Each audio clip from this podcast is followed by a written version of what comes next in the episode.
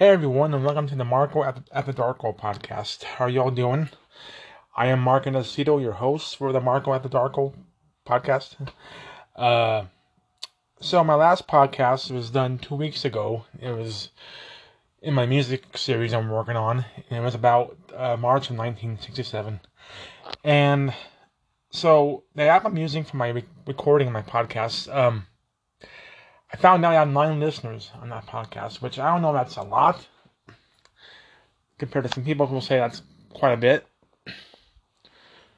But um, uh, it's been a while since I had that many listeners on a podcast, so that's pretty awesome. And I have 11 viewers on my YouTube channel for that podcast as well.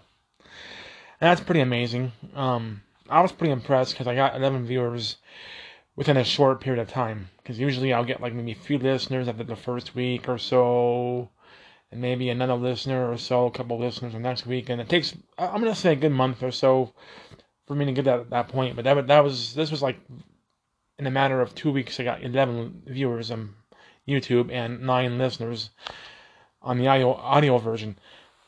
That being said, the audio version of my podcast, um, I might have more listeners than that. I'm not certain.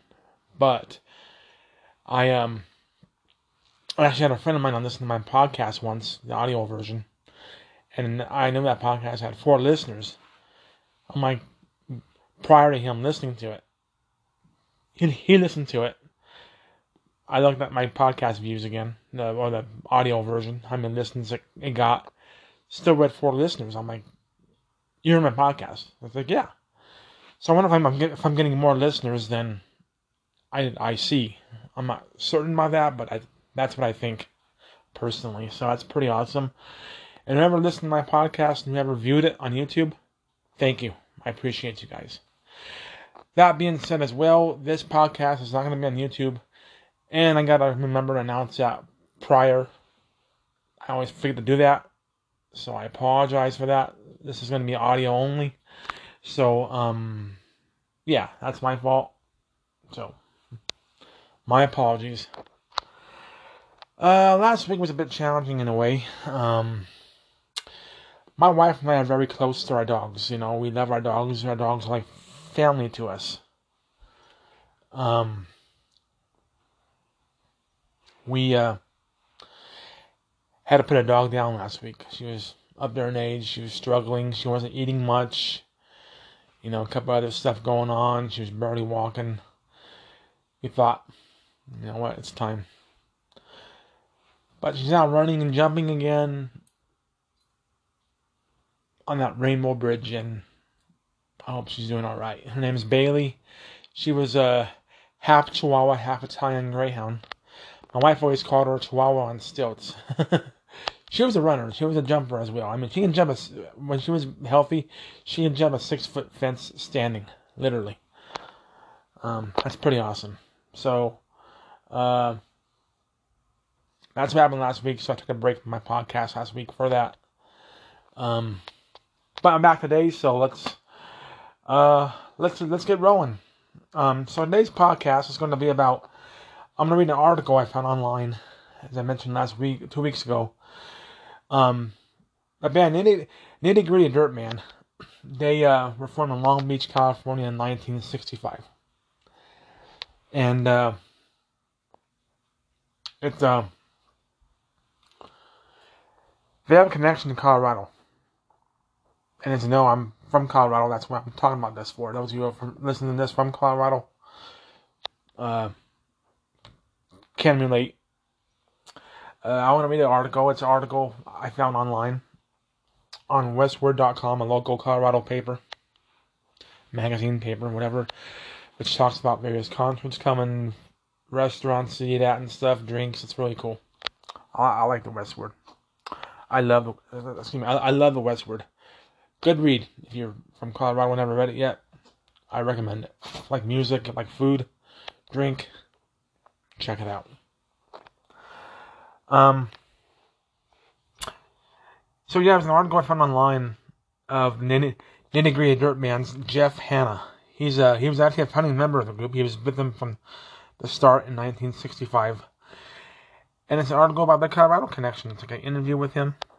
and uh, pretty much an article that states the history of this. Uh, so without further ado, let's get started. Before I, uh, before we, yeah, let's get started. Excuse me, I'm sorry. Um, uh, before we get started, I almost forgot. As you, as I, as I mentioned last week, two weeks ago, whenever my, it was my first podcast as well with my new name, Marco Atadarko. That being said, my YouTube channel is going to change as well. And you'll see it next week when you watch the video, if you watch the video of it. Um, my new YouTube channel is going to be called Music, Facts, and Figures, a podcast by Mark and.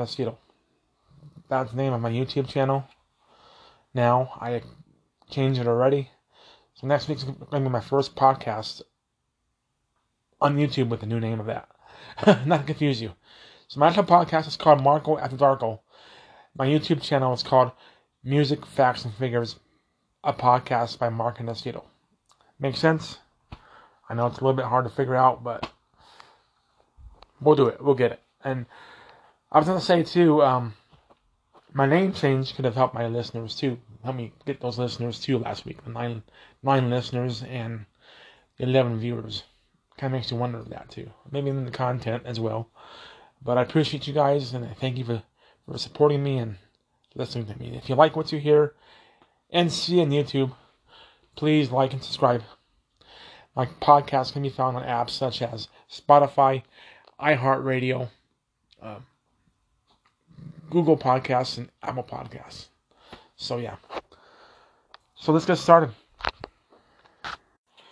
Okay, so again, my uh, source for this podcast is from the westword.com app, uh, website. So it's an article I found on there.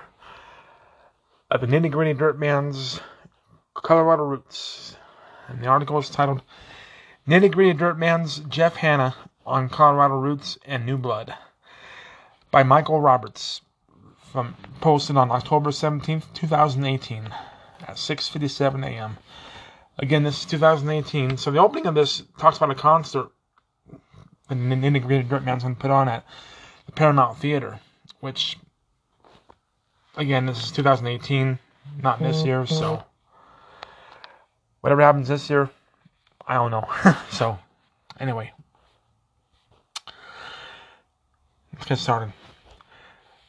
The Nitty Gritty Dirt Band, which plays the Paramount Theater on October 19th, 2018 with Leo Kottke, K-O, capital K-O-T-T-K-E, is still considered a Colorado band, even though none of its current members live in the state. But singer guitarist and Colorado Music Hall of Fame inductee Jeff Hanna thinks that's appropriate. We consider Colorado our spiritual home, he says, and we have for years.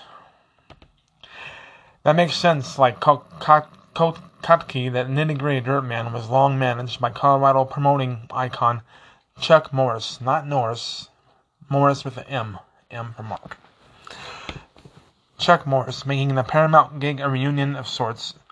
Moreover, Hanna actually lived in the Denver suburbs as a kid before returning to the metro area after a California earthquake left him and his bandmates feeling rattled, and he struck around, stuck around until the mid 1980s when he relocated to Nashville amid the group's transition from country rock royalty as epitomized by 1972's Will the Circle Be Unbroken, a landmark melding of genders and generations that spawned two sequels to straight up country stars.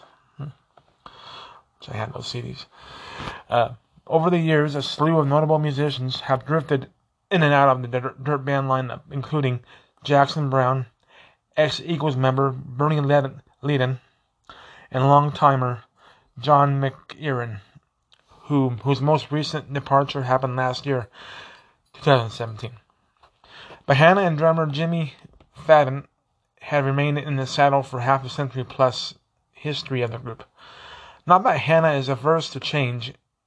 In 2018, membership has shifted again to include a couple of key contributors, notably his son, Jamie Hanna, who's had a stellar career of his own, including a duo with Jonathan McEuen, John's Boy. In the following Q&A, Hanna discusses the group's history, fresh material, and current state of the music, music industry and how vital the Gritty Dirt Band feels to him in 2018. Clearly, the circle is still intact. Westword. You guys started as a band way back in 1966. When did you first come to Colorado?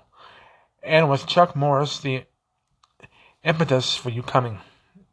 Jeff Hanna. No, actually, we met Chuck in Colorado. A little background I lived in Colorado when I was a young teenager. My dad was in the aerospace business and he got a job at Martin Marietta Aircraft in Denver. I was in middle school, junior high, junior high, we called it back then, and I lived in Littleton. I went to Grat Junior High and then Euclid Junior High. I think it, it was eighth and ninth grade. I fell in love with Colorado. We moved there from Arizona, which was great, but I preferred the mountains to the desert. I loved the place. Unfortunately, my dad got transferred again as the beginning of high school. At the beginning of high school, excuse me. And we moved to Long Beach, California. But I'm glad we did. Because I wouldn't have been in the band otherwise. The way our band started, it was me and my best friend from high school, a guy named Bruce Kunkel. We had a jug band, and when I got into my very brief college career, we just sort of revamped that jug band. So the six of us got together and did that. And eventually we changed gears and became a country rock band in the late 60s. Before long, we started gigging in Colorado. I told everybody, You're going to love this place. It's so great. So we played at a club downtown called Marvelous Marv's. Later became Ebbets Field, which is one of Chuck's place places. After playing in the winter of 70, I think the guys all started going, This is pretty great. Let's get out of LA. Then there was a big earthquake, and we were like, That's a sign. We all packed up, and I moved to Colorado. We spread our out all over. A couple of the guys moved to the western slope to the to this place called Aspen. It used to be a little hippie ski town. It was very different then. It's still beautiful, but now it's above my pay grade, and the rest of us scattered throughout the foothills. I lived in Arvada for a minute, and then all the eastern slope guys ended up in Evergreen. I think we met Chuck before we'd actually moved. We played Tulagi's uh, in Boulder, which is how we befriended him. That was really great, really cool. Um, this is Westword. When was the period you personally lived in Colorado after returning? Jeff Hanna. I lived there from 71 to 85, so a total of 16 years in Colorado for me, counting junior high. Westword. Were you in Evergreen for most of the time after coming back, or did you move around a bit? Jeff Hanna. I was in Evergreen for six or seven years, and then I moved up to Aspen, actually, and lived there from late 77 to 85 when I moved to Nashville, which is where I live now. And that's all I have. um, so yeah, they have a Colorado connection. So three of the key songs that the minute Nitty Gritty Dirt Band does, you might you probably know them. And if you listen to me on these songs, you'll understand what I'm talking about about their influences. So before I get started again, Nitty Gritty Dirt Band was formed in 1965 or 66, depending on what sources, in Long Beach, California, and they moved to Colorado, as you heard. And uh, they were a country rock group. They had country sounds, of course, rock, folk, uh, bluegrass. Um, it was their inspiration. Uh, so their 1970, I think it was 1972, was it? Or 70 i forgot what year it was. I should have looked it up before i did this podcast but you know what i mean. Um, they had a hit called mr bojangles. I'm sure you're familiar with it. It was actually a cover song. Uh, their version is probably the most notable according to many critics. I mean i heard other versions of it. Sammy davis jr does a version of it. But their version's pretty good. You can hear the country influence in that song really well, but you can also hear the pop influence as well in that tune. So, but fast forward forward to the '80s, they had a song called "Fishing in the in the, in the Dark." Excuse me, "Fishing in the." I can't even talk. I'm stuttering here. "Fishing in the Dark." and that had a very strong country sound to it as opposed to pop. I mean, it's on country radio. You can hear it on apps such as Spotify, iHeartRadio. If you play like apps like 80s country or whatever, you know, Amazon Music uh, has it. Um, it was a uh, you can definitely hear the, the, the country sound on that. Now in the 80s they had a, a Christmas song they released called Colorado Christmas. I'm sure you're familiar with it. They talk about being in LA and the sunshine and everything, and yet they want snow during Christmas, so they want to go to Colorado, and that's where that song came from. Um, the Colorado influence. They actually recorded, maybe re-recorded Colorado Christmas in the '90s for their Christmas album they released in that period. But yeah, that's all I have for today. Um, and that was an article featuring founding member Jeff Hanna. Um, he's, I think he's still with him today. I'm not sure. This was like this was like four years ago. So, but yeah, I think he's still with him today if I'm right. But um, but yeah. But again, that's all I have. Thank you for tuning in. I appreciate it. Um, next week I'll be on YouTube. Of course, audio. Um.